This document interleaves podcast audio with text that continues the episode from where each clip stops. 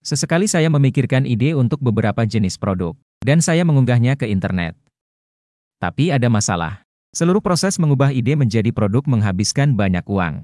Karena saya adalah orang yang hidup dengan penghasilan sangat rendah, tunjangan cacat dari lembaga asuransi nasional, saya tidak mampu membayarnya. Dan terlebih lagi, mengingat parahnya situasi saya, diskon yang sangat tinggi pun tidak akan membantu.